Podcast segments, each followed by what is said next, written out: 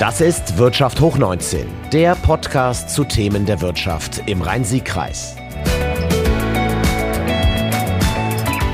Ja, liebe Hörer, wir sind jetzt bereits in der sechsten Folge des Podcasts Wirtschaft hoch 19 der Wirtschaftsförderung des Rhein-Sieg-Kreises und heute haben wir einen Oscar-Preisträger für euch. Ähm, das werden wir gleich auflösen. Zu Beginn möchte ich euch erzählen, dass ich bei LinkedIn angeschrieben worden bin von einem Kölner Unternehmer, der gefragt hat, was denn bitte schön im Rhein-Sieg-Kreis los war. Diese Folgen über den Innovationscampus in Windeck und über die Gemeinwohlökonomie in Bornheim, die hat das Kölner Unternehmen wohl so verwundert, weil er das gar nicht im, ich sag jetzt mal, ländlichen Raum erwartet hat. Und deswegen freue ich mich ganz besonders, dass ich auch diese Folge dann wieder bei LinkedIn teilen kann. Denn wenn wir über den ländlichen Raum sprechen, dann gehen wir jetzt in die Apfelstadt Meckenheim und begrüßen den Wirtschaftsförderer Herrn Schwindenhammer. Ja, hallo zusammen. Herr Schwindenhammer, ich habe gerade gesagt, wir haben einen Oscar-Preisträger da. ich vermute, Sie wissen, was gemeint ist. Sie sind ja mit Ihrem Gewerbegebiet, über das wir heute sprechen, das natürlich nicht den Namen Gewerbegebiet verdient, sondern da gibt es ja eine ganz tolle Bezeichnung zu. Sie sind damit ausgezeichnet worden als eine der 80 innovativen Wirtschaftsförderungen, sind im Buch gelandet von Professor Stember mit Vorwort von Professor Lahner. Also ganz Deutschland redet über Meckenheim. Was ist denn da los bei Ihnen? Ja, das stimmt. Wobei Oscar natürlich vielleicht ein bisschen hochgegriffen ist, ja, aber es gab den äh, zum ersten Mal äh, den, den Preis für innovative Wirtschaftsförderungen und den haben wir in unserer Größenklasse, Stadtgrößenklasse eben äh, gewonnen, wurden da in Berlin für ausgezeichnet. Ähm, es geht dabei eben um die Gewerbeflächenprofilierung nach Klimaschutzkriterien, so nennt sich das, ja. Ähm, es geht dabei darum, eben äh, Kriterien, die wir entwickelt haben, wie wir Unternehmen ansiedeln möchten. Das ist auch nichts Neues, aber ich glaube, so wie wir es machen und wie die Kriterien ausgestaltet sind, das sind eben quasi die Innovation, die damit ähm, ja hervorgehoben wurde. Ja. Genau, und das hören wir uns jetzt heute mal an. Da schauen wir einmal hin oder hören einmal hin.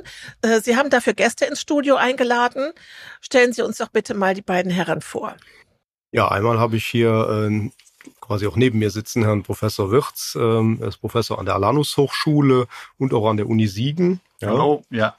Ich denke, zu sich selber wird er gleich auch noch ein bisschen mehr sagen. Äh, da geht es äh, insbesondere um äh, unser innovatives Bauen im Unternehmerpark. Ähm, und dann haben wir noch dabei äh, Herrn Philipp Schäfer. Er ist äh, ja noch Jungunternehmer, muss man ja sagen, in der, in der nächsten Generation im, im väterlichen Betrieb. Ja, und äh, das ein Unternehmen, was sich jetzt gerade bei uns im Unternehmerpark äh, ansiedelt. Ja, vielen Dank für die Einladung. Ja, wir kommen zu den beiden Herren gleich. Dieses Thema mit einem Gewerbegebiet, was sich ähm, den Klimaschutz, das klimafreundliche Handeln und auch das Ansiedeln von Gewerbetreibenden auf die Fahne geschrieben hat. Das ist ja gerade jetzt, wir nehmen die Folge im Sommer auf, auch so ein bisschen in aller Munde. Sie sind aber in dieser Planung für diesen Gewerbepark ja gegangen, als wir alle noch nicht so sehr über den, über den Klimawandel nachgedacht haben. Nämlich, wann war so der erste Gedanke an das Projekt? Ja, ganz weit ausgeholt, schon vor über zehn Jahren. Da ging es schon in einem ersten Konzept um das Thema Agrobusiness. Ja, das, darauf sollten wir uns hier in der Region konzentrieren. Und das ist dann über die Jahre gereift, äh, aufgrund von einer Kooperation, die wir hier mit der Universität Bonn eingegangen sind. Ja. Ähm, die Uni forscht äh, hier am Standort äh, in Klein-Altendorf äh, mit, äh, ich sag mal, nachwachsenden Rohstoffen für verschiedene Verwendungszwecke, ja, unter anderem auch für äh, eben als Baustoffe zu verwenden, also neu neuartige Hölzer, ja, die unsere Hölzer, die wir heute in, in den Wäldern ja schon nicht mehr finden, weil sie abgestorben sind, ja, ähm, eben ersetzen sollen. Und ähm, daraus ist quasi die Idee entstanden, sich mit dem Gewerbegebiet auch in eine solche Richtung zu entwickeln. Ja. Jetzt habe ich gerade gesagt, vor zehn Jahren oder zu der Zeit haben wir da noch nicht so drüber nachgedacht. Natürlich äh, Club of Rome, also die Mahnungen gibt es schon lange, aber dass das Thema jetzt so richtig Fahrt aufgenommen hat, ähm, das ist ja doch erst so in den letzten, in den letzten paar Jahren passiert.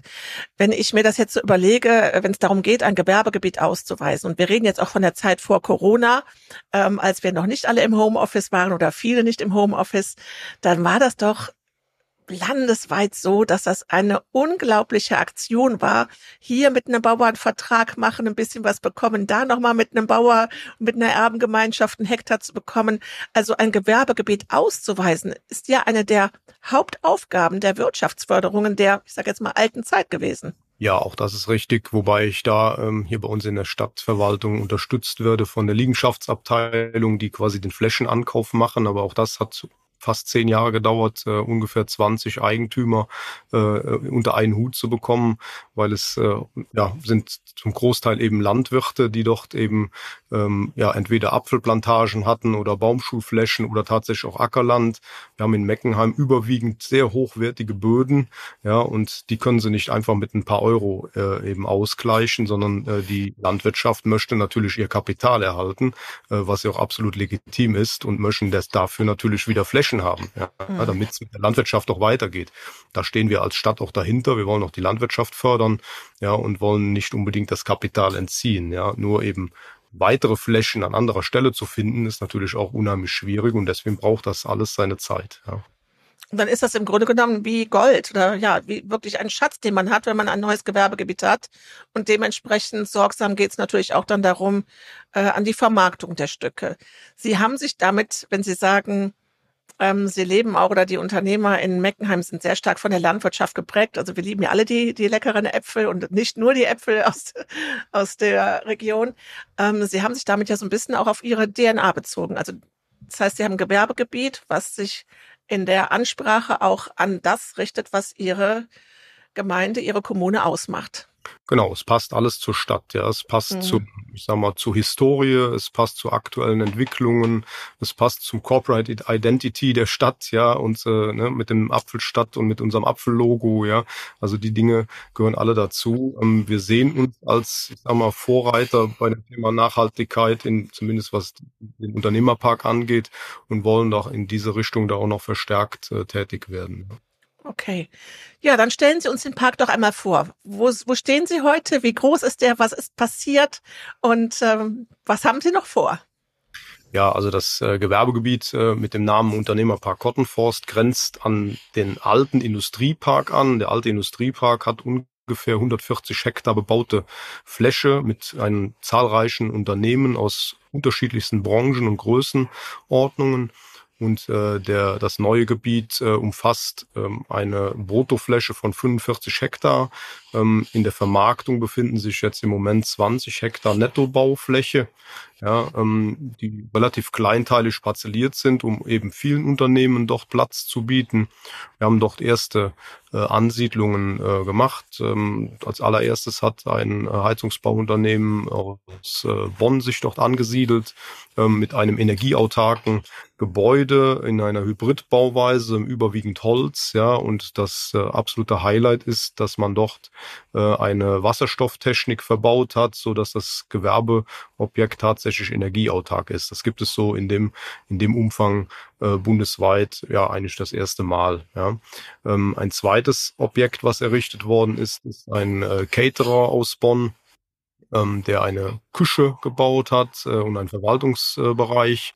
Und äh, hier kann man ganz gut den, den Unterschied sehen, eben, dann, dass man auch ähm, ja keine, keine Hemmungen haben darf, sich bei uns eben zu bewerben. Also wir verlangen von, von niemandem jetzt äh, ein, ein, ja, ein Pilotprojekt zu errichten, wie es eben äh, der Heizungsbauer gemacht hat, äh, sondern man kann auch ganz normal hier sich ansiedeln. Man muss sich natürlich an verschiedene Kriterien halten, aber das hat der Caterer beispielsweise gemacht. Ja, die Küche ist natürlich nicht unbedingt in Holz gebaut, weil das sehr, sehr schwierig ist aufgrund von Dampf Berufsbildung etc. Ja, ähm, aber wir haben dort eben einen Kompromiss eingegangen, so dass wir dort über äh, ein sehr ausgeklügeltes Energiekonzept gesprochen haben. Es gibt dort eine, eine umfangreiche Fassadenbegrünung. Das Verwaltungsobjekt ist komplett in Holz gebaut.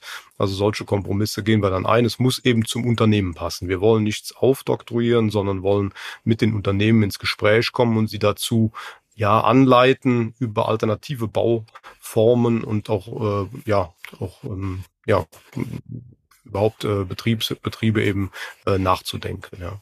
Also wir haben ja gerade aktuell die Situation, dass wir ja letzte Woche im Bundestag fast das Gebäudeenergiegesetz verabschiedet hätten. Das ist jetzt vertagt worden. Äh, wir hören das im Moment bei Lanz in allen Talkshows rauf und runter. den Weg, den Sie gehen, das ist, glaube ich, genau das, was es braucht. Ein Angebot machen und sagen, hier, mach dich doch mal auf den Weg und mach dich doch auf die Reise. Du musst nicht das, das und das machen, sondern klar, wir haben ein paar Kriterien, da reden wir gleich drüber, aber sie bieten etwas an und gehen gemeinsam mit den Unternehmen diesen Weg. Und ich glaube, wenn wir das alle, wenn, wenn auch so die Ansprache an uns Wähler so wäre, dass man sagt, wir bieten dir was an und geh doch mal den ersten Schritt und versuch's doch mal, äh, dann hätten wir vielleicht auch ein bisschen weniger Probleme mit der, mit der Umsetzung mancher Gegebenheiten, die natürlich irgendwo ihre, also die haben natürlich ihre Notwendigkeit und auch die Eile, aber ich finde, diesen Weg zu gehen, zu sagen, es muss doch nicht alles perfekt sein, sondern fang einfach mal an und dann entwickel dich weiter, das finde ich großartig. Das hat ja auch übrigens die Gemeinde Bornheim genauso mit der Gemeinwohlökonomie Bewegung gemacht, dass die gesagt haben, wir starten mal mit einer Bilanz und dann sehen wir mal, wo wir sind. Und ich kann auch eine Bilanz machen, bei der herauskommt, dass da noch 80 Prozent Verbesserungspotenzial sind. Aber ich fange mal an. Ja. Mhm. Wie sind denn die Kriterien, wenn man zu Ihnen kommen möchte? Wenn man einer von diesen, was waren es? Wie viele Hektar haben wir noch übrig? Äh, Hektar, irgendwie 15 Hektar, denke ich, werden wir noch, äh, noch locker. Ah. Ja. Was sind die Kriterien? Ja, die Kriterien? Was wünschen Sie sich? Die Kriterien. Also es geht natürlich äh, wie in allen Orten äh, zunächst um Arbeitsplätze und auch Steuereinnahmen. Auch das ist natürlich etwas, worauf wir achten. Aber es geht halt eben viel weiter. Wir wollen, dass die Unternehmen inhaltlich äh, in unser Cluster passen. Ja, äh, Cluster bedeutet alles, was sich äh, rund um den Bioinnovationspark Rheinland eben um, um, unser Netzwerk mit den Unternehmen und den Hochschulen rankt. Das sind Themen, ähm, die sich äh, ja um erneuerbare Energien. Ähm, es geht um äh, eben äh, ja neuartige Baustoffe, ja innovatives Bauen. Es geht aber auch um äh, zum Beispiel ähm, neuartige äh, Verpackungen, ja beispielsweise, ja und äh, natürlich auch um das ganze Thema Lebensmittel, also alles, was irgendwo auch mit Pflanzen zu tun hat.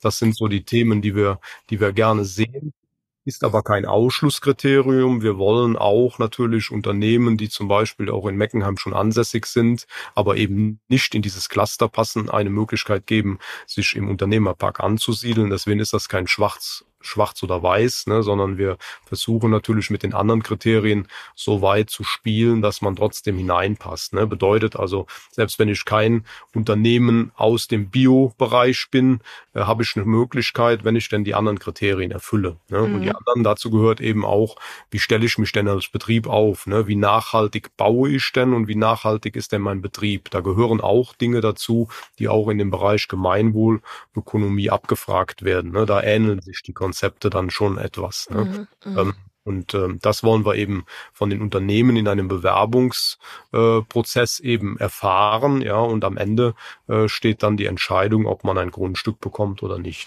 Jetzt ist Ihnen ja wahrscheinlich Corona auch so ein bisschen dazwischen gegrätscht. Das heißt auch die und, und, und äh, alles weitere, was nach Corona gekommen ist. Das heißt, im Moment ist ja so ein bisschen diese Innovationsfreude ähm, gehemmt.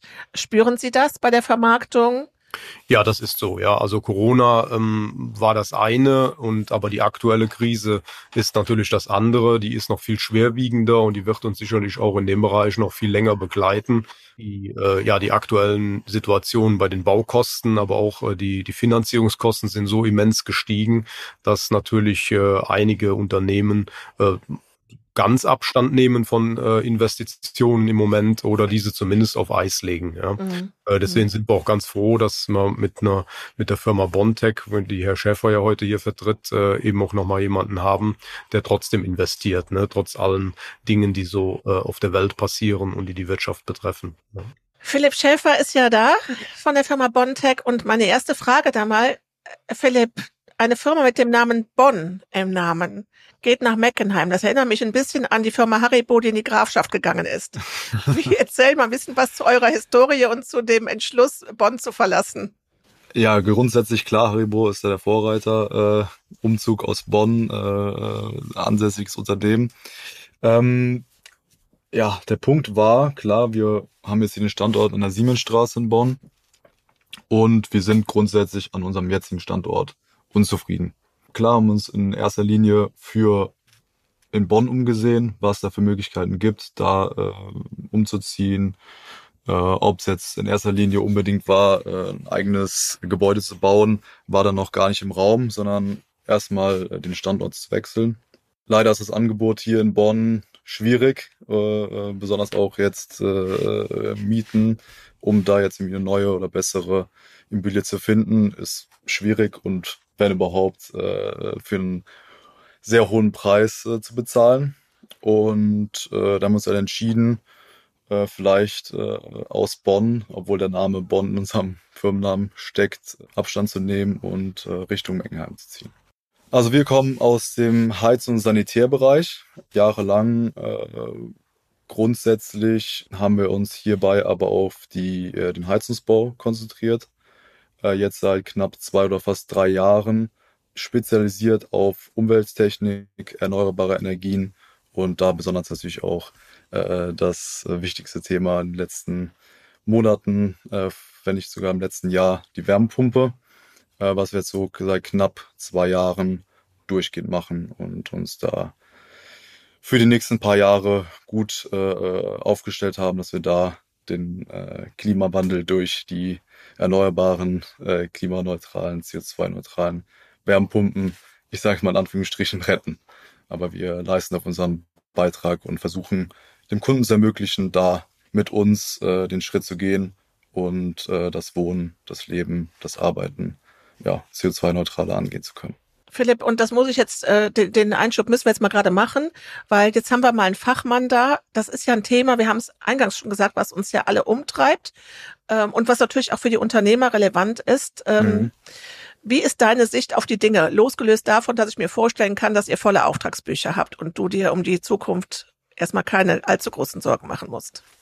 Ähm, ja, äh, Problem ist nur, äh, ich finde es halt immer schwierig, wie die Politik äh, damit umgeht. Äh, auf der einen Seite machen sie die die Bevölkerung rar und sagt, ihr müsst unbedingt schnell um, umstellen auf Wärmpumpen, dann rudert man wieder komplett zurück. Äh, klar, jeder will oder jeder weiß, dass in der nahen Zukunft äh, da ein Wandel stattfinden muss.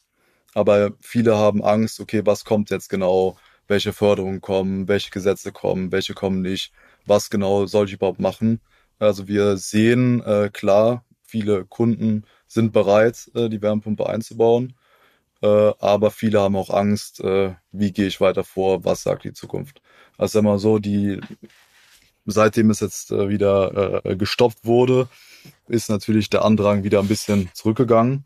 Aber jeder weiß, okay, äh, ich muss was ändern. Und es ist eigentlich jetzt nur ein Aufschieben, äh, wann jetzt wieder dieser, diese Welle kommt. Und äh, ich bin davon überzeugt, dass es auf jeden Fall der richtige Weg ist. Äh, wie, sag ich mal, radikal man das angehen sollte, ist fraglich. Äh, natürlich äh, geht es nicht in jedem Haus äh, ohne besondere Umfeldmaßnahmen, neue Fenster, neue Fassade etc. Aber äh, in vielen Bereichen ist es möglich und äh, relativ schnell einfach umsetzbar. Klar ist die Frage, ähm, wie viel Förderung übernimmt äh, der Staat. Bei der Gelegenheit möchte ich gerne auch noch mal auf eine äh, auf die erste Folge des Podcasts verweisen, Krise als Chance, Bedeutung der Energie, Energiekrise.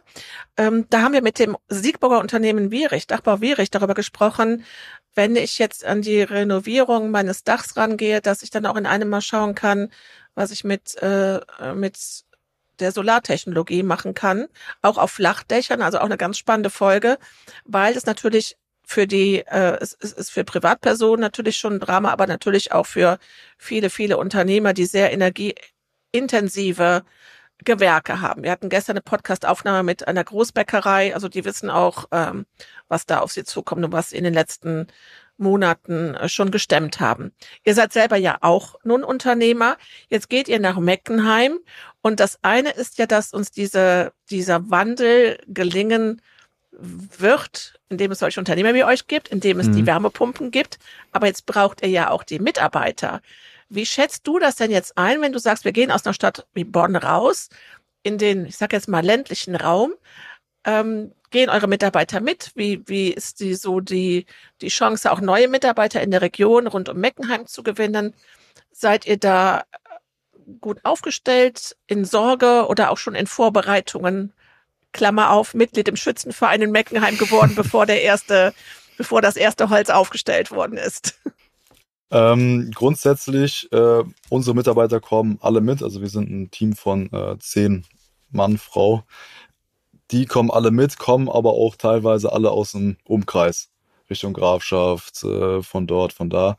Deswegen ist da momentan war die Anreise immer mit dem Auto von Grafschaft zum Beispiel Richtung Bonn rein, was natürlich jetzt äh, für, für viele, die halt bei uns sind, äh, ein kürzerer Arbeitsweg ist, was auch viele halt begrüßen. Mhm. Ähm, unser Ansatz ist da klar, äh, wir setzen mehr auf Ausbildung äh, der Mitarbeiter, ähm, haben da jetzt auch für äh, dieses Jahr zwei neue Azubis, auch aus dem Umkreis Bonn. Ein Azubi kommt auch aus Bonn, ähm, wird dann mit dem Zug anreisen. Das war uns auch wichtig, dass halt die Verkehrsbindung einmal über die Autobahn relativ gut ist, aber auch äh, mit dem Zug erreichbar, dass man da im Grunde, ähm, was die Anreise der Mitarbeiter angeht, äh, keine großen Schwierigkeiten hat. Ich meine, wenn man in, in Bonn äh, ein bisschen weiter von der Firma weg wohnen würde, hätte man natürlich auch einen, mit der Bahn eine Anreise. Also äh, da wir da eine gute Anbindung haben, sehe ich da kein großes Problem. Ja, und jetzt, ich meine, und da ist ja nochmal die Frage jetzt äh, an Herrn Schwindenhammer es ist ja immer so diese Frage, was war zuerst da, die Henne oder das Ei? Wenn wir jetzt ein neues, eine neue Gewerbefläche haben, eine neue Gewerbeansiedlung, ist immer die Frage, inwieweit der ÖPNV denn dort schon anfährt, die Mitarbeiter auch mit dem ÖPNV-Ticket zu ihnen kommen können oder ob man sagt, naja, da braucht es jetzt erst nochmal eine Vermarktung von weiteren fünf Hektar, bevor, bevor der Bus vorne vorfährt. Wie schaut's denn da aus? Ja, sowohl als auch. Also einmal haben wir schon eine ganz gute Anbindung. Ja, der Unternehmerpark liegt genau zwischen den beiden Meckenheimer Bahnhöfen, ist von beiden relativ gut erreichbar. Es gibt an jedem der beiden Bahnhöfe zum Beispiel die E-Bike-Verleihstationen der AVK, die man ja mit dem entsprechenden Jobticket auch nutzen kann. Ähm, also das ist schon gegeben. Der Bus selber fährt tatsächlich noch nicht durch das leere Gewerbegebiet, aber das ist geplant eben für, und das stimmt das mit dem Henne-Ei, ja, wenn mal ein paar Unternehmen mehr da sind. Aber die Infrastruktur insgesamt ist schon ziemlich gut, äh, auch wenn noch kein Bus durchs Gewerbegebiet fährt. Ja. Also das finde ich auch nochmal einen guten Hinweis. Das wissen auch nicht alle, dass die Nutzung der E-Bikes auch mit in dem Ticket drin enthalten ist. Ist ja oftmals so dieses Thema, ne? Last Mile Solution, die letzte Meile vom Bahnhof, wie schaffe ich die? Äh, und es sind auch noch E-Bikes, also nicht nur normale Fahrräder, sondern ich kann auch, ohne dass ich erstmal auf dem Campus duschen muss, äh, in den Sommermonaten zu meinem Arbeitgeber kommen. Genau, und das wird auch noch weiter äh, forciert äh, hier in der Stadt. Also wir haben, ähm, sind gerade dabei, ein Mobilitätskonzept zu erstellen.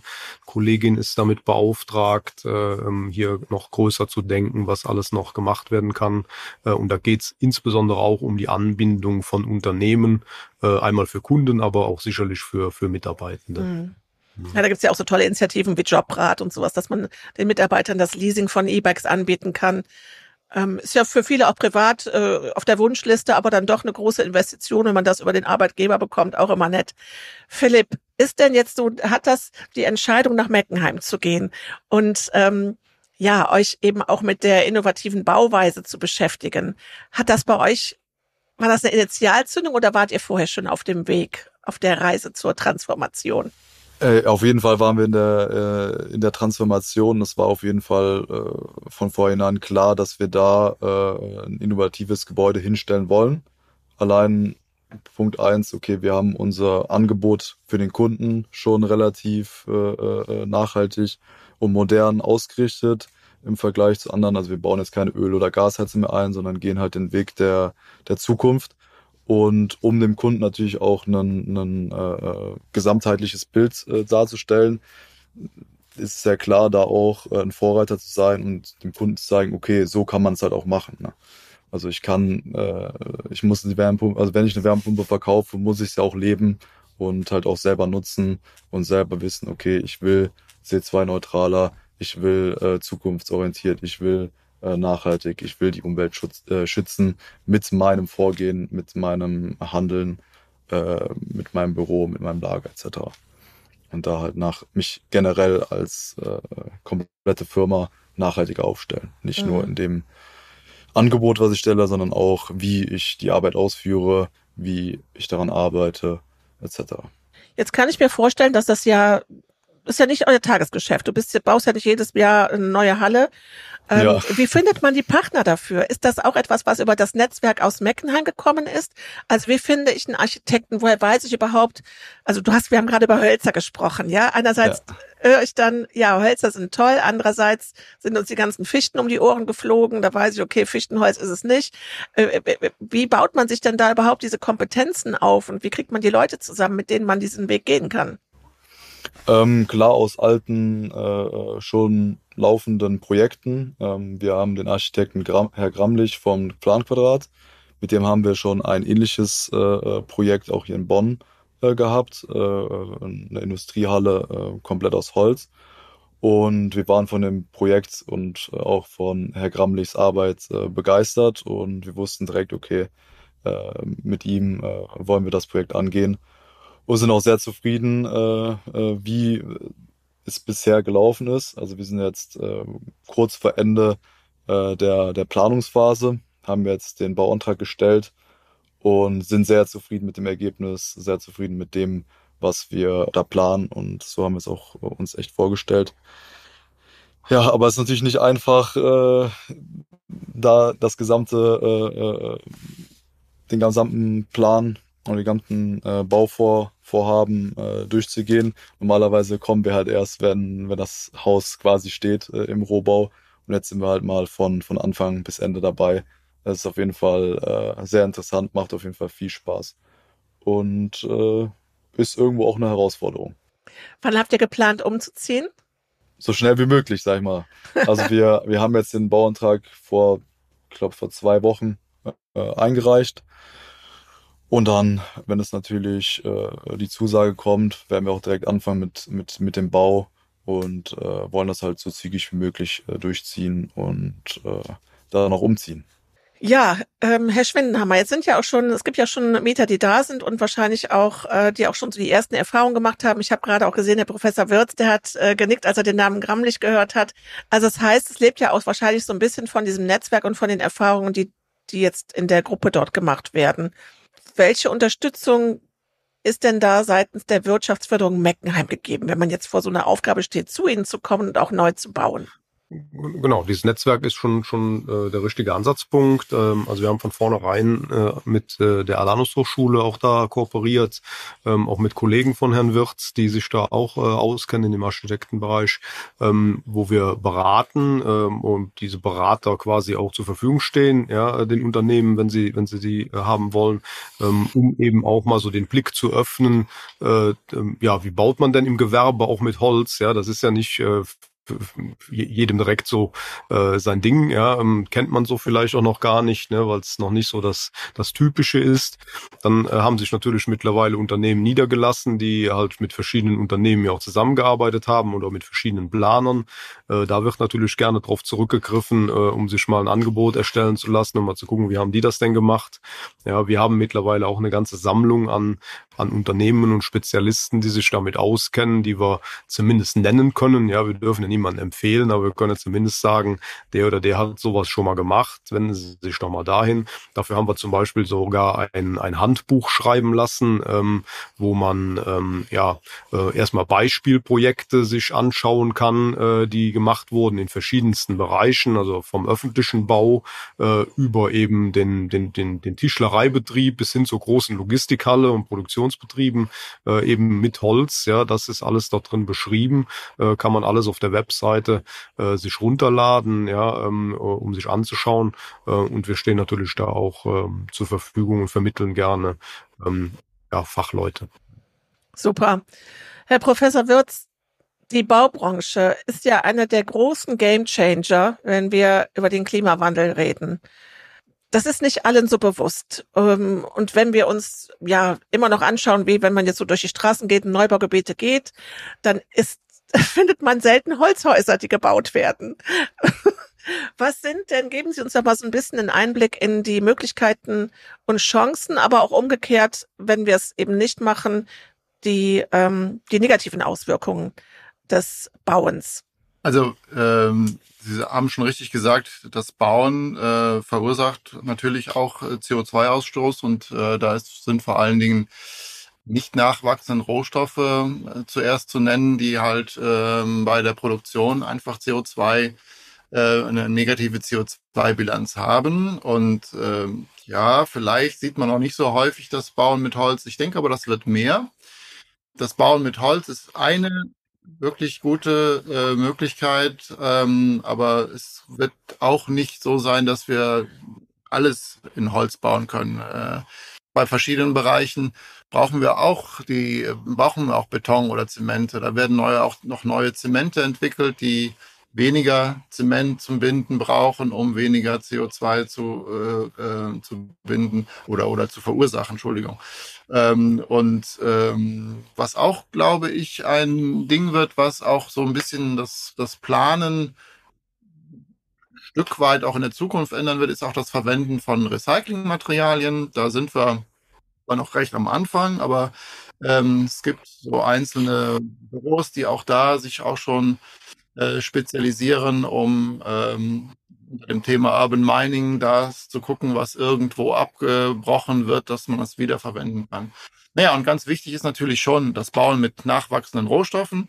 Und weil wir damit ähm, zum einen Baustoffe haben, die jetzt sehr gute CO2-Bilanz haben und äh, zum anderen halt das CO2, was sie halt in der Wachstumsphase äh, gebunden haben, dann auch noch weiter halt im, äh, im, im, im Gebäude halten und damit also dann auch längerfristig CO2 ja, aus der Atmosphäre ja, entfernt haben sozusagen. Was ist denn so der Nachteil? Äh, warum ist denn Zement und Beton so schlecht für die Umwelt? Das ist ja nicht allen Hörern bekannt. Oh ja, und das daran, dass der Zementklinker, der muss gebrannt werden. Das ist ein recht hoher Energieaufwand. Da, da liegt es hauptsächlich dran. Ja, okay. auch da wird also einfach sehr viel Energie reingesteckt, um halt den äh, Zementklinker zu brennen.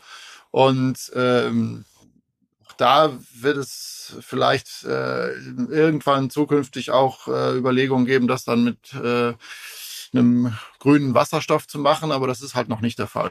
Mhm. Mhm. Und jetzt sagen Sie, ähm, das Thema der nachwachsenden Hölzer, auch die richtigen Hölzer dazu finden. Was wären denn so gute Hölzer? Was empfehlen Sie denn für den Bau einer Gewerbeimmobilie? Im Augenblick muss ich ähm, noch das ganz in Anführungszeichen normale Bauholz empfehlen. Also das sind halt die Hölzer, die bei uns äh, in Deutschland eine bauaufsichtliche Zulassung haben.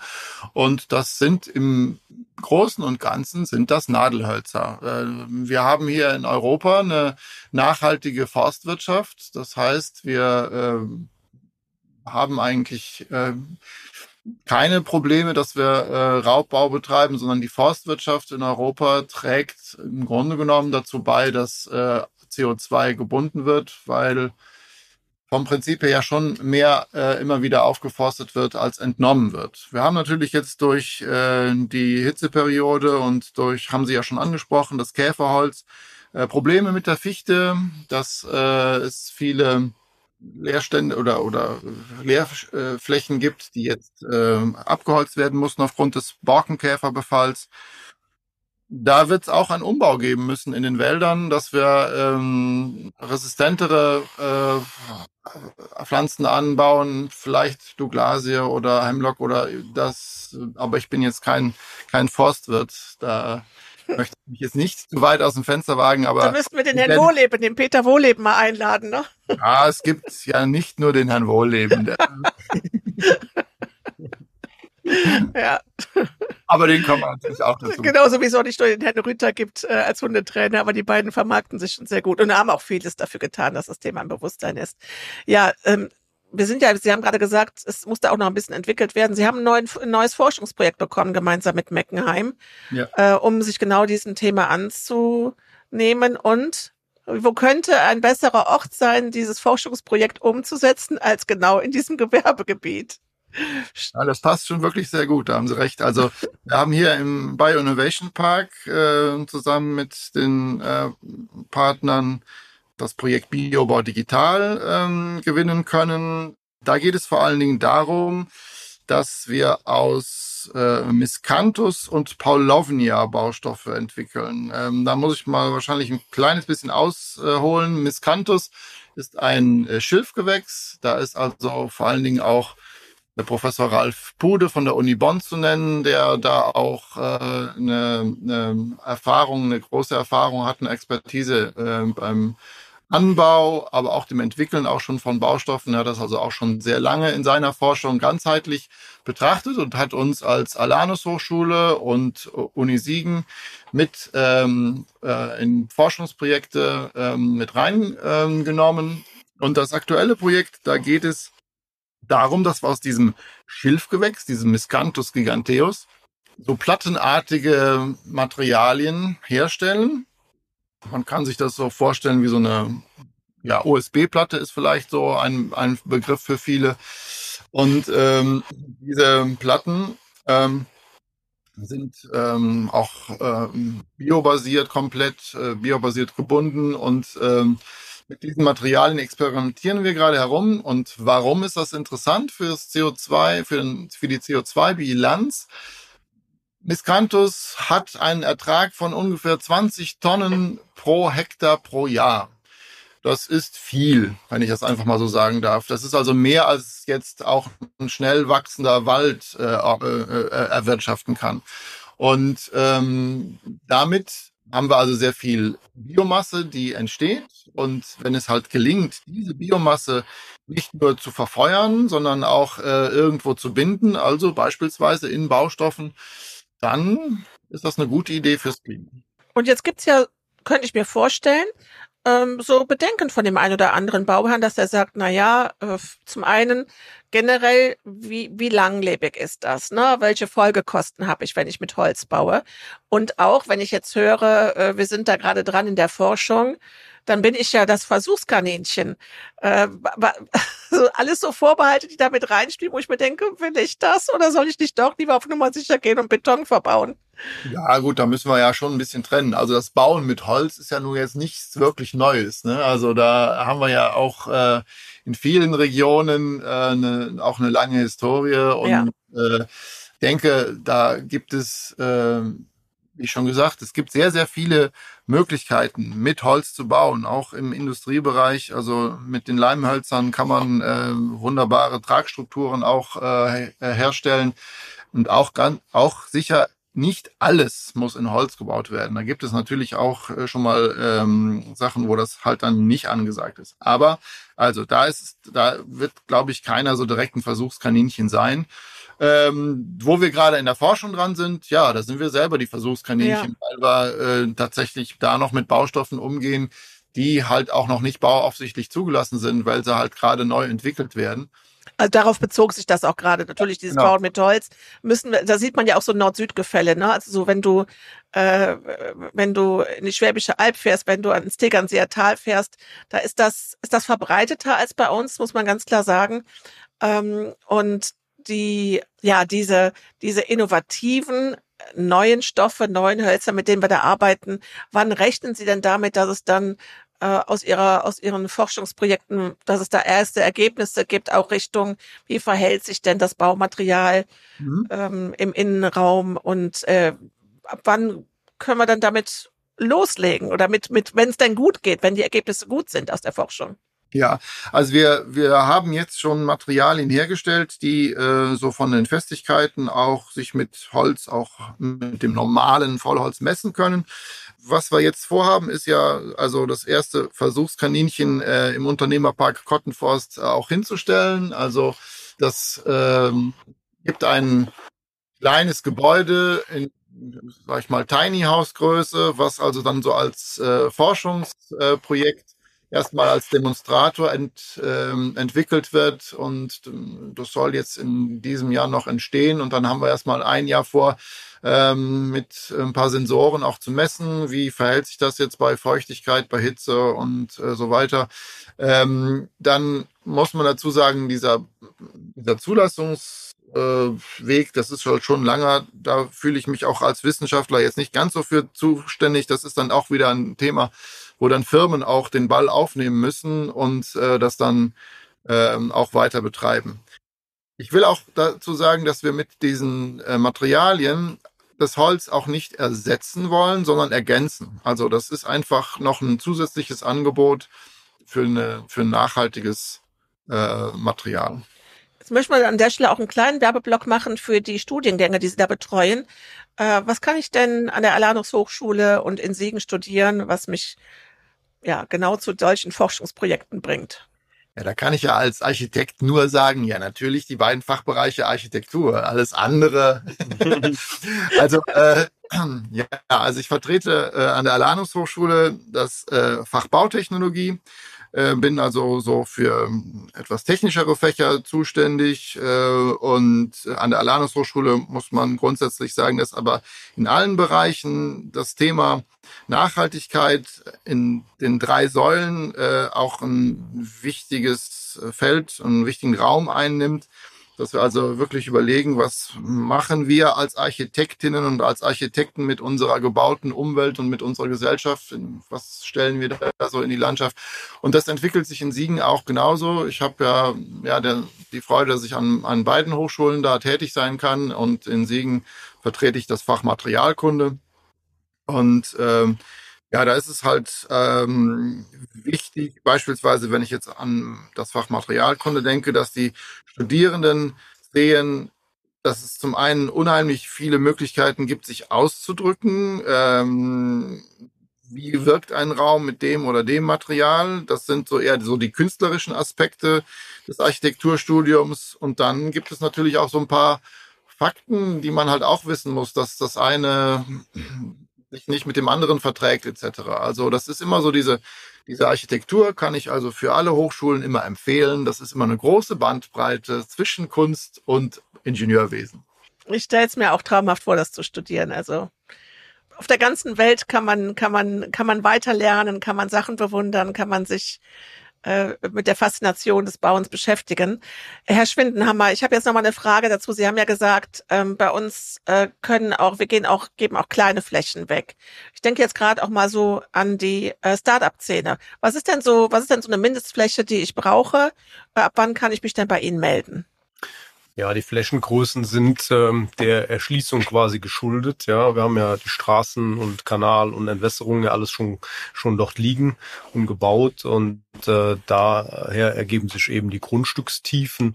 Wir liegen dabei so knapp 2000 Quadratmeter äh, für das kleinste Grundstück und so die größte zusammenhängende Fläche hat ungefähr so drei gute drei Hektar.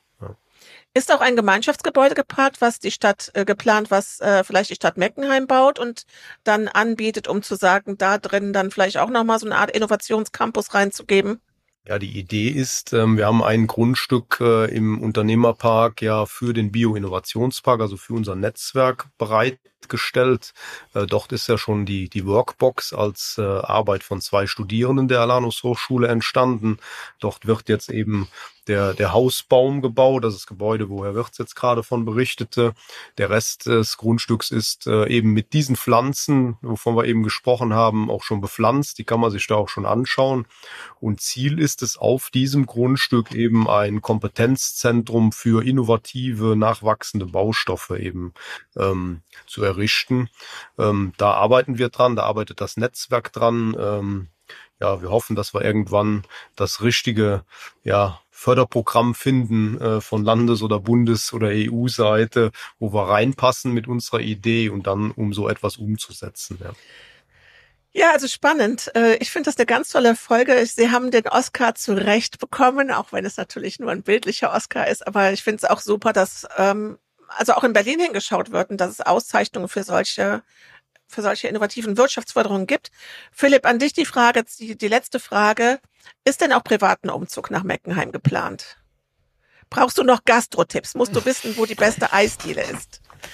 Also wir äh, haben auch eine äh, Wohnung am äh, vom Grundstück äh, eingeplant, wo man dann äh, in naher Zukunft äh, gegebenenfalls dann auch den Wohnsitz äh, hinversetzen kann. Okay, also nicht die Alternative, im Prinzip das Gegenteil von Homeoffice, ne? Schlafen ja. am Arbeitsplatz. Ja, quasi. ja, wer weiß, vielleicht nehmen wir in einem Jahr zu diesem Trend mal eine Folge auf. Ja. Dann bist du Vorreiter, dann kann man sagen, das ist hier der Pionier, die haben das ja, vorgemacht. Genau, genau. Das ja. man schnell im Homeoffice, ja. Oder andersrum. Ja. Klasse. Also ich äh, freue mich, dass der Bauantrag durch ist, dass ihr loslegen könnt. Ich freue mich, dass das Tiny House gebaut wird mit den, äh, mit den, ich sag jetzt mal Schilfholzen. Ich habe mir den Namen schon wieder nicht gemerkt. Wir werden das alles in den Show Notes verlinken. Herr Schwindenhammer, haben Sie eine schöne Gründe zusammengestellt. Ich sag danke. Ja, ebenfalls vielen Dank. Ja, vielen Dank. Vielen Dank auch von meiner Seite. So, lieber Marvin, jetzt kommt das Gute wieder zum Schluss. In der vergangenen Folge haben wir es ja vorab gesendet. Ähm, ich will nicht sagen die Geschenke, weil das ist es ja überhaupt nicht, sondern es geht darum, du bringst etwas mit für die Unternehmer an Fördermitteln und nochmal ist ausdrücklich nicht als Geschenk zu betrachten, sondern im Grunde genommen, ja, also so, ich sage mal, statt Steuersenkungen, oder? Also wir gehen nicht mit der Gießkanne drüber, aber wir machen, tun den Unternehmen was Gutes, die äh, auch was Gutes tun. Und da hast du heute etwas dabei, was ja nicht nur die Unternehmerschaft beschäftigt, sondern auch der große Aufreger vor der Sommerpause war, Gebäudeenergiegesetz. Mhm. Und aus diesem Umfeld hast du ein Förderprogramm. Erzähl mal. Ja, ganz genau, liebe Birgit. Ähm, und zwar würde ich gerne aufmerksam machen auf die Bundesförderung für effiziente Gebäude, die Förderung von Einzelmaßnahmen.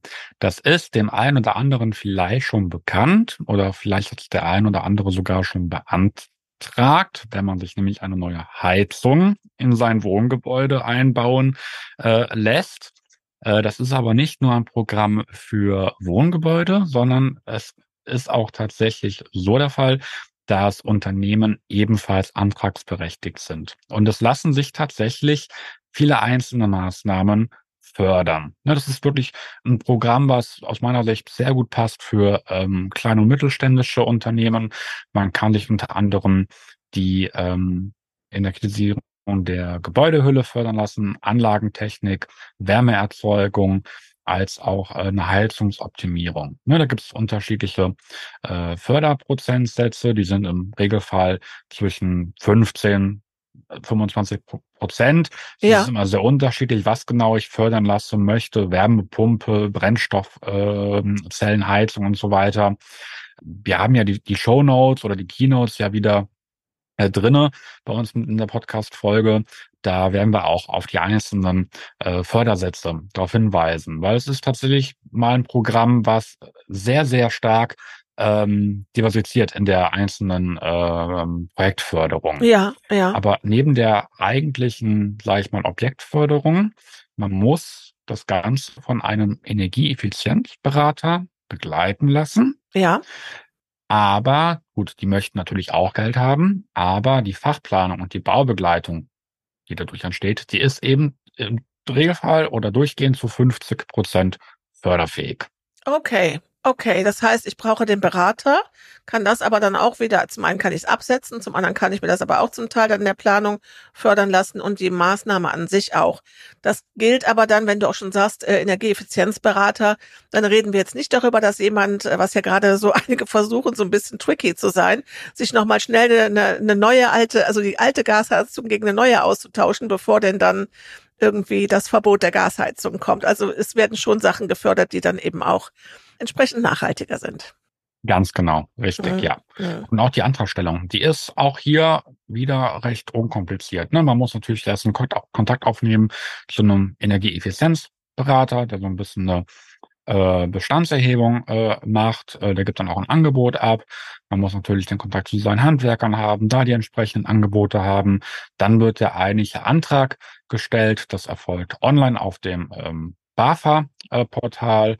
Äh, ähm, es gibt dann eine Förderzusage, man kann die ganzen Verträge abschließen und am Schluss muss einfach nur der Verwendungsnachweis eingereicht werden, mhm. ähm, aber auch natürlich die Dokumentation des Energieeffizienzexpertens und dann kriegt man im Nachhinein äh, den entsprechenden ja. Prozentsatz zurücküberwiesen. Ja. Okay, also ganz wichtig, auch das können wir nicht oft genug sagen, erst beantragen, dann anfangen äh, zu ändern und die Maßnahme umzusetzen, weil äh, wenn man jetzt sagt, ach Mensch, ich habe gerade was gemacht, das lasse ich mir jetzt im Nachhinein fördern, das funktioniert nicht. Wir haben das schon ganz oft gesagt, aber ja, ganz genau. Steht der Stichwort Tropfen. vorzeitiger Maßnahmenbeginn. Genau, genau, richtig. Ja, Na, der ist in genau. eigentlich allen Förderprogrammen immer ausgeschlossen. Und ich meine, das auch mit dem, dass dann nochmal der Energieeffizienzberater sagen muss, jawohl, äh, ist auch umgesetzt. Das kennt man ja auch, kennt man vom Hausbau, dass dann auch geguckt wird, okay, ist es auch tatsächlich äh, eingesetzt, das Mittel. Von dem her alles richtig. Kann uns bei dem Energieeffizienzberater, wenn jetzt die Unternehmer sagen, Mensch, da hätte ich Spaß dran, kann uns da die Energieagentur, du erinnerst dich an unsere allererste Folge, Ja, die übrigens gerade immer wieder äh, bei den bei den Top 5 aufploppt. Also die ist immer noch äh, sehr beliebt. Was heißt Top 5? Wir haben ja noch gar nicht so viele, aber sie ist immer noch bei den Spitzenreitern der monatlichen Abrufe. Das Thema Energiekrise treibt die Menschen noch um. Die Frage wird oft gehört. So, Ja, zurück zur in- Frage. Kann der er uns helfen? ja, das kann, äh, genau, die Energieagentur Rhein-Sieg kann da auch ähm, äh, unterstützen, beziehungsweise da liegen auch eben entsprechende äh, Listen aus von äh, zertifizierten äh, Energieeffizienzberaterinnen. Äh, BeraterInnen. Das ist also kein. Problem, dort dann äh, Einsicht zu halten. Aber ich sag mal im Regelfall, ich, ganz klassischer Fall, Schornsteinfeger. Ne? Wenn die immer zur jährlichen Wartung kommen, die sind inzwischen eigentlich alle auch zertifizierte. Energieeffizienzberater. Da hast du recht. Ne? Also wenn ja. man da wirklich schon einen hat, äh, eine Fachkraft äh, seines Mhm. Vertrauens, äh, umso besser. Dann soll der vorbeikommen. Bringt ja auch Genau, Glück. richtig. Ne? Also er kann ja nicht oft genug ins Haus kommen. Ja, bringt auch Glück. Also ich freue mich auch immer, wenn der goldene Florian ne, einmal im Jahr vorbeischaut. Ja. Okay, schön. Ja, dann äh, verweisen wir darauf in den Shownotes, verweisen auch nochmal auf die Folge 1 des Podcasts. Und bitte nehmt das alles in Anspruch, weil das ist für euch gemacht, das ist für die Unternehmer gedacht und nicht dafür, dass die Fördermittel in Berlin liegen bleiben. Die Töpfe sind gefüllt. Eben, es ist immer nur eine Möglichkeit, die man in Anspruch nehmen kann. Ne? Ja. Und wir haben in Deutschland tatsächlich einen sehr, sehr dichten Dschungel an äh, Förderprogrammen. Ne? Da ist es schon mal schwer, so ein bisschen den Durchblick äh, zu erlangen. Aber es Mhm. gibt einfach Möglichkeiten und ähm, die sollte man dann auch wirklich in Anspruch nehmen. Dafür machen wir auch den Podcast, ne? Genau. So ist es. Marvin, du musst ganz tapfer sein. Mit unserem Kölsch wird noch ein bisschen was dauern. Ich bin ähm, in den Norden geflüchtet. Ich trinke im Moment mehr Pilz als Kölsch. Gibt es Ah, trotzdem in der nein. Heimat Veranstaltungen mit einem frischen Kölsch, auf die wir hinweisen können?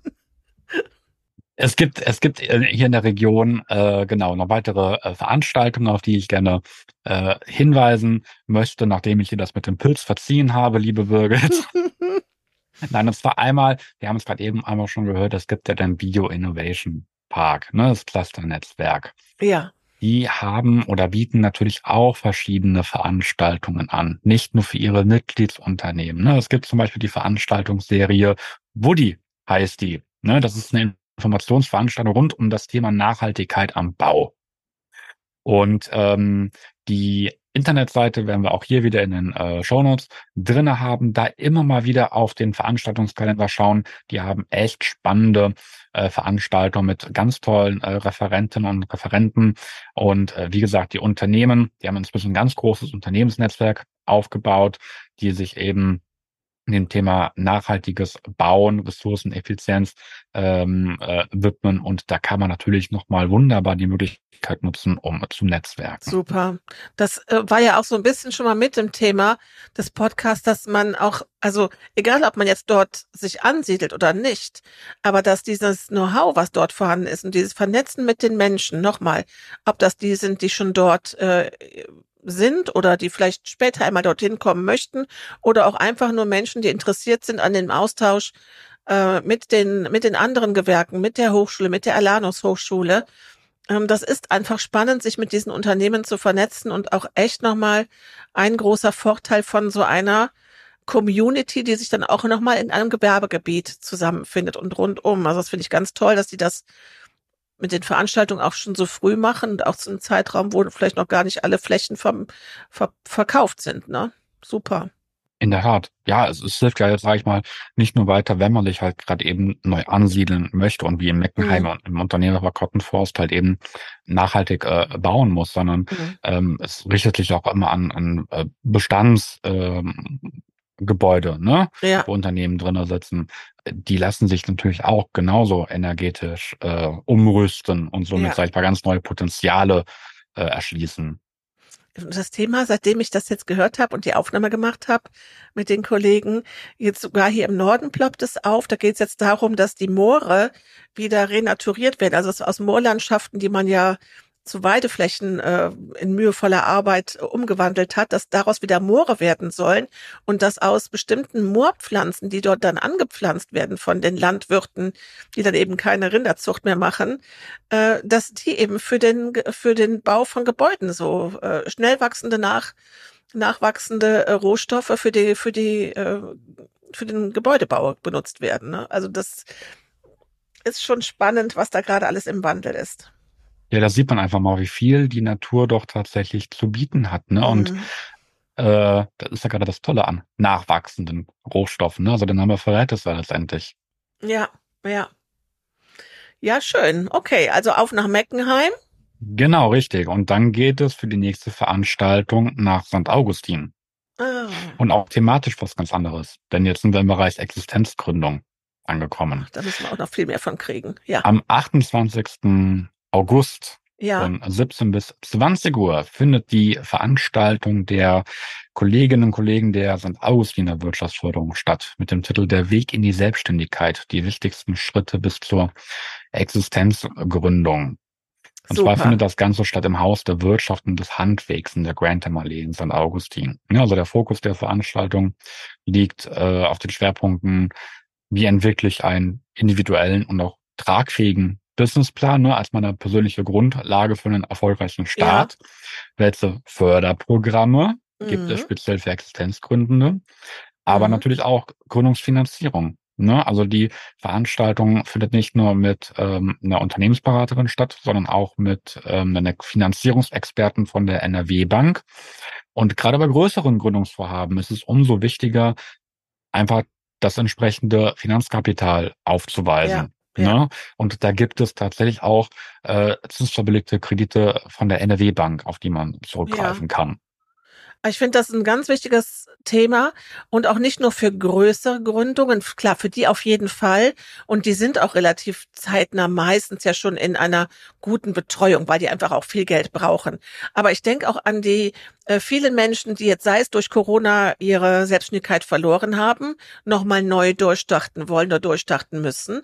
Oder auch Menschen, die sich einfach irgendwann sagen, so, jetzt ist es soweit, ich möchte mir den Traum der Selbstständigkeit erfüllen äh, ich habe vielleicht ein Polster zurückgelegt, ich habe ein, ein, gewisses Maß an Geld vorhanden, aber ich kann da auch nur jedem sagen, nutzt dieses Angebot, alleine die Hilfe zum Schreiben eines Businessplans, die ist für einen selber so wichtig, es wird einem so viel bewusst dabei, auch wenn man ihn danach nicht der Bank gibt, sondern nur in die Schublade legt, ist das eine ganz, ganz tolle Maßnahme. Und auch hier gilt es wieder, das Vernetzen, dieses Mutmachen auch von anderen, sich begleiten, dieses Community-Building von anderen, die in die Selbstständigkeit gehen. Das sind einfach auch die Vorteile von diesen Veranstaltungen. Ganz genau. Und du hast gerade eben was angesprochen, was mir im Bereich Gründungsförderung immer ganz, ganz wichtig ist. Und zwar keine Angst vom Scheitern. Ne? Ja. Also in, in Deutschland haben wir leider immer noch so, noch so dieses Mindsetting, wer gründet und wer nicht erfolgreich ist damit, mhm. der, sage ich mal, gilt als gescheitert. Ja. Das ist aus meiner Sicht, äh, klar, das können verschiedene Faktoren äh, die Ursache sein. Aber ähm, manchmal oder in vielen Fällen ist es einfach so, dass die Faktoren eben nicht in der eigenen Hand liegen. Das ja. haben wir so gerade in den letzten Jahren erst gesehen, ne, wie viel eben, da nicht in unserer ne, Hand Wir schlittern ja von einer Krise in ja. die andere. Und ähm, da gilt auch hier in Deutschland einfach das Mindsetting weiter zu stärken. Wenn du einmal gescheitert bist und weiterhin selbstständig sein möchtest, dann ne, bleib ja. am Ball. Einfach. Es genau. ist kein, es ist kein Manko, es ist kein Stigma. Ist ja. es überhaupt nicht. Und ich finde, das Schlimmste ist, dass man irgendwann zu alt ist und dann sagt, Mensch, hätte ich das doch mal vor 20 Jahren gemacht, hätte, oder vor 10 Jahren. Und ich meine, man, ich führe mich immer gerne als Beispiel an, ihr könnt mich da auch kontaktieren. Ich habe jetzt mit Mitte 50 nochmal einen neuen Schritt gemacht. Ähm, da würden andere vielleicht auch sagen, sie denken eher über ein Mehrgenerationenhaus und seniorengerechtes Wohnen und irgendwas nach. Und das ist einfach toll, das macht Spaß und auch in den Zeiten, die schwierig sind, ja, wo man vielleicht sagt, ach, soll ich das jetzt machen? Ja, mach es, weil mach es mit Bedacht und guck genau hin, mach diesen Businessplan und schaue, es gibt so viele Branchen, die brauchen jetzt Gründer, so viel Neues. Es ist nicht immer nur dieses, ach, das Risiko ist zu groß und das hat alles keinen Sinn mehr, sondern wir haben in Deutschland unfassbar viele Zukunftsbranchen, die ganz viele Selbstständige brauchen. Also, ja. Muss man noch mal eine Folge zu machen, Marvin, oder? Ja, definitiv. Ja. Definitiv. Ja, mach mal mal. Auf die Folge freue ich mich auch schon. Gut. Ja, dann haben wir zwei Veranstaltungen, aber du wärst nicht Marvin Höveler, wenn du nicht alle guten Dinge sind drei dabei hättest. Alle guten Dinge sind drei, in der Tat, ja. Äh, und zwar noch eine Veranstaltung, und zwar eine Veranstaltung erneut von äh, dem Verein Die Nachfolge-Experten. Das ist nämlich ein genauso wichtiges Thema Mm. wie Existenzgründung. Ne? Und zwar am 7. September von 15 bis tatsächlich 21.30 Uhr, ja, Mhm. findet äh, wieder der Unternehmensnachfolge Tag statt, und zwar diesmal in der Industrie- und Handelskammer Bonn-Rhein-Sieg. Und es wird um Strategien zur Finanzierung der Unternehmensnachfolge gehen. Also Ja. worauf kommt es tatsächlich äh, an, ein bestehendes Unternehmen erfolgreich und auch, sage ich mal, finanziell gut ausgestattet zu übergeben? Und wie kann ich überhaupt oder mit welchen Finanzmitteln kann ich dieses Unternehmen dann auch erwerben? Ja, das ist super. Das ist klasse. Das heißt, es richtet sich an beide. Es richtet sich an die, die verkaufen wollen oder fit machen wollen. Und es richtet sich auch, da sind wir wieder gerade bei der Risikominimierung. Wenn ich ein bereits auf dem Markt bestehendes Unternehmen übernehmen kann, ist das natürlich auch eine tolle Chance, ne? In der Tat. Denn viele vergessen immer, eine Unternehmensübernahme Mhm. ist die einfachste Gründung. Ja, da hast du vollkommen recht. Das ist wirklich, das haben wirklich nicht so viele auf dem Schirm. Also eine tolle Veranstaltung und das Schöne ist, die ist eine Woche vor Pützchens Markt. Ähm, es gibt also keinen Grund zu sagen, wir können da nicht hingehen, weil Pützchen ist, sondern wir gehen an dem Dienstag zu der Veranstaltung und eine Woche später treffen wir uns dann auf Pützchens Markt im Bierzelt. Jetzt hast du Pützens Markt angesprochen. Sehen wir uns da? Auf jeden Fall. Und trinken wir da dann, dann das Kölsch? Auf Weil jeden Pilz Fall. ist bei mir ein No-Go. Auf jeden Fall. Ich kann dir auch gerne noch einen Kölsch per Post zuschicken in den Norden. Mach das mal gerne. Mach das mal gerne. Ich hab's ja gerne ein bisschen herber. Ich finde es jetzt gar nicht so schlimm hier. Aber auf Pützchen würde ich es mich nicht wagen, einen Pilz zu trinken. Da komme ich natürlich mit, mit gerne hin. Ich bin da sehr gerne und äh, vielleicht können wir das ja sogar jetzt mal als Aufruf machen. Und wir werden, vorher gibt's ja noch mal eine Podcast-Folge, dass wir sagen, trefft uns auf Pützchens Markt. Dann machen wir da mal so einen Unternehmerstammtisch draus. Boah, das finde ich, das ist eine super Idee, Birgit. Das ist echt eine super Idee. Einfach auf einen Aufruf, wer kommen möchte, der kommt. Also, das machen wir dann in der August-Ausgabe noch mal. Sehr gerne. Super, Marvin. Dann noch einen schönen Sommer.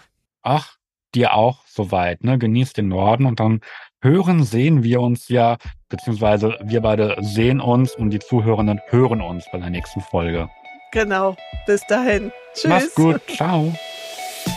Das war der Podcast Wirtschaft hoch 19. Alle Infos findest du in den Show Notes. Wenn dir der Podcast gefallen hat, abonniere ihn auf der Plattform deiner Wahl. So verpasst du keine Folge.